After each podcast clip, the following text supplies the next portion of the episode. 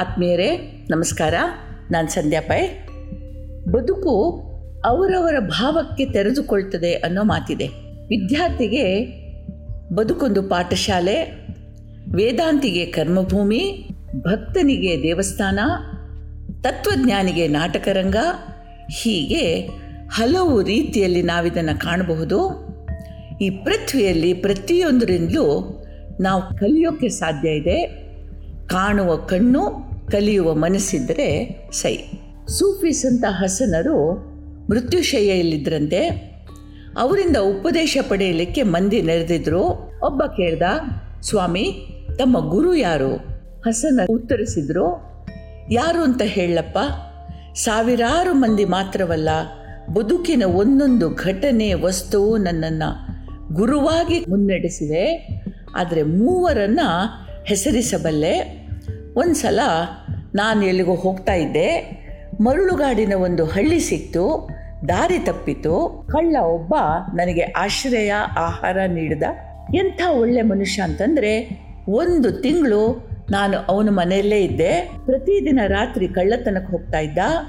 ಮಾರನೇ ದಿನ ಬೆಳಿಗ್ಗೆ ನಾನು ಕೇಳಿ, ಏನಾದರೂ ಸಿಕ್ಕಿತೇನು ಅಂತ ಕೇಳಿದರೆ, ನಿನ್ನೆ ಸಿಗಲಿಲ್ಲ, ಇವತ್ತು ಸಿಗುತ್ತೆ, ಏನು ತೊಂದರೆ ಇಲ್ಲ ಅಂತ ಇದ್ದ. ದಿನಗಟ್ಟಲೆ ಬರೀ ಕೈಯಲ್ಲಿ ಮರಳಿ ಬರ್ತಾ ಇದ್ದರೂ ಹಸಿವಿನಿಂದ ಕಂಗಾಲಾಗಿದ್ರೂ ಅವನ ಮುಖದ ಮೇಲಿನ ನಗು ಮಾಸ್ತಾ ಇರಲಿಲ್ಲ. ಕೆಲವೊಮ್ಮೆ ನನಗೂ ನನ್ನ ಧ್ಯಾನ ಉಪವಾಸಗಳಿಂದ ಏನು ಪ್ರಯೋಜನ ಇಲ್ಲ ಎಂಬ ನಿರಾಸೆ ಕವಿತಾ ಇತ್ತು. ಇದೆಲ್ಲ ಬಿಟ್ಟು ಸಾಮಾನ್ಯನ ಹಾಗೆ ಬದುಕೋಣ ಎನ್ನುವಷ್ಟು ಹತಾಶೆ ಕವಿತಾ ಇತ್ತು. ಆವಾಗೆಲ್ಲ ಕಳ್ಳನ ನೆನಪಾಗ್ತಾ ಇತ್ತು. ಭಗವಂತನ ದಯೆ ಇದ್ದರೆ ಇಂದು ಯಶಸ್ಸು ನನ್ನದು. ಅನ್ನುವ ಮಾತು ನೆನಪಾಗ್ತಾ ಇತ್ತು. ಇವನು ಒಬ್ಬ, ನನ್ನ ಗುರು. ಎರಡನೇದು ಒಂದು ನಾಯಿ. ಒಂದು ನದಿಯ ತೀರದಲ್ಲಿ ನಾನು ವಾಸವಾಗಿದ್ದೆ. ಒಂದು ದಿನ ಒಂದು ನಾಯಿ ಬಾಯಾರಿ ನೀರು ಕುಡಿಲಿಕ್ಕೆ ಬಂತು. ತಿಳಿಯಾದ ನೀರಿನಲ್ಲಿ ಅದರ ಪ್ರತಿಬಿಂಬ ಕಂಡು ಹೆದರಿ ಬೊಗಳುತ್ತಾ ಹಿಂದೆ ಹೋಯಿತು. ಹೀಗೆ ಅನೇಕ ಬಾರಿ ನಡೀತು. ಕಡೆಗೆ ಬಾಯಾರಿಕೆ ತಡೆಯಲಿಕ್ಕಾಗದೆ ದಡದ ಮೇಲೆ ನಿಂತು ಬಹಳ ಬೊಗಳಿತು, ಅದರ ಪ್ರತಿಬಿಂಬವೂ ಬೊಗಳಿತು. ಕಡೆಗೆ ಕೋಪದಿಂದಲೋ ಅಥವಾ ಬಾಯಾರಿಕೆ ತಡೆಯಲಾಗದೆಯೋ ನಾಯಿ ನೀರಿಗೆ ಹಾಯಿತು. ನೀರು ಕುಡಿದು ತಣಿತು ಮಾತ್ರ ಅಲ್ಲ, ತಣ್ಣೀರಿನಲ್ಲಿ ಈಜಾಡಿ ಕುಣಿದು ಕುಪ್ಪಳಿಸಿ ಸಂತೋಷಪಟ್ಟಿತು. ನಾವು ಅಸಾಂಪ್ರದಾಯಿಕ ಅಂದುಕೊಂಡಿರುವ ಭಗವತ್ ಸಾಕ್ಷಾತ್ಕಾರದ ಪ್ರಯತ್ನವನ್ನು ಸಂದೇಹ ದೃಷ್ಟಿಯಿಂದಲೇ ಕಾಣ್ತೇವೆ. ಈ ಹಾದಿಯನ್ನು ಸ್ವೀಕರಿಸಲಿಕ್ಕೆ ಹಿಂಜರಿತೇವೆ. ಇದು ನಮ್ಮದೇ ಮನಸ್ಥಿತಿಯ ಪ್ರತಿಬಿಂಬ. ಒಮ್ಮೆ ಭೌತಿಕ ಜೀವನದ ನಿಷ್ಫಲತೆ ಅರಿವಾಯಿತೋ, ಪ್ರತಿಬಿಂಬ ಕರುತ್ತದೆ ಇದು ಭಗವಂತ ನಾಯಿಯ ರೂಪದಿಂದ ಕಲಿಸಿದ ಎರಡನೇ ಪಾಠ.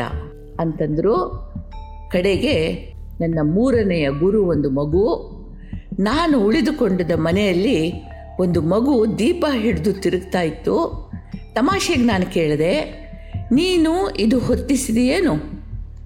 ಹೌದು, ಅಂತು. ನೀನು ಉರಿಯುತ್ತಿರುವ ದೀಪವನ್ನು ನೋಡ್ತಾ ಇದೆಯಾ ಉರಿಯದ ದೀಪವನ್ನೂ ನೋಡಿದೆಯಾ ಈ ದೀಪಕ್ಕೆ ಬೆಳಕು ಬಂದದ್ದು ಎಲ್ಲಿಂದ ಅಂತ ಹೇಳಬಲ್ಲೆಯಾ? ಅಂತ ಕೇಳಿದೆ ಮಗುವನ್ನು. ಮಗು ಒಂದು ಕ್ಷಣ ಯೋಚಿಸ್ತಾ ನನ್ನ ಮುಖ ನೋಡ್ತು. ಮತ್ತೆ ಬಾಗಿ ದೀಪವನ್ನು ಊದಿ ಆರಿಸ್ತು.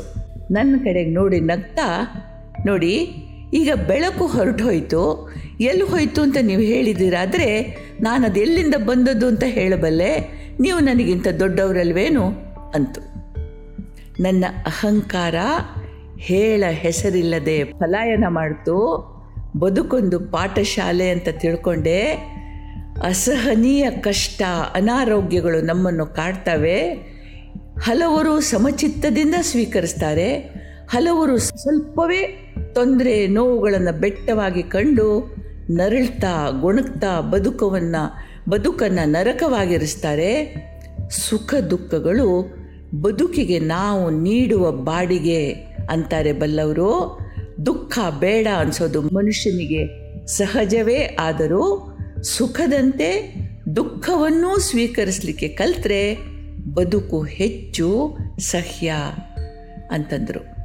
ಮುಲ್ಲಾ ನಸೀರುದ್ದೀನ್ ಕುಣ್ತಾ ಇದ್ದ, ಗೆಳೆಯ ಕಾರಣ ಕೇಳ್ದ, ಮುಲ್ಲಾ ಹೇಳ್ದ, ನನ್ನ ಪಾದರಕ್ಷೆ ನನ್ನ ಪಾದಗಳಿಗೆ ತುಂಬ ಚಿಕ್ಕದಾಗಿದೆ, ಆದುದರಿಂದ ನಡೆಯುವಾಗ ನೋವಾಗ್ತದೆ ಅಂದ. ಅದಕ್ಕೆ ಗೆಳೆಯ ಹೇಳ್ದ, ನಿನ್ನಲ್ಲಿ ಬೇಕಾದಷ್ಟು ಹಣ ಇದೆಯಲ್ಲ, ಹೊಸ್ತು ಕೊಂಡುಕೋ ಅಂತಂದ.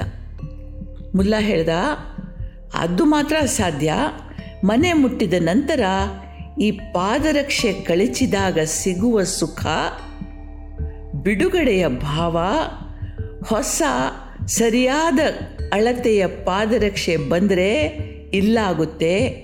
ಆಹಾ, ಮನೆ ಮುಟ್ಟುವ ಈ ಚಪ್ಪಲಿ ತೆಗೆಯುವ ಯೋಚನೆಯೇ ಎಂಥ ಸುಖಕರ? ಅಂತಂದ. ಈ ಸಣ್ಣ ನಾಲ್ಕು ಸಾಲುಗಳ ಕಥೆಯಲ್ಲಿ ಇಡೀ ಜೀವನದ ಸಾರ ಅಡಗಿದೆ ನಿಮಗೆಲ್ರಿಗೂ ಒಳ್ಳೆಯದಾಗಲಿ ಜೈ ಹಿಂದ್.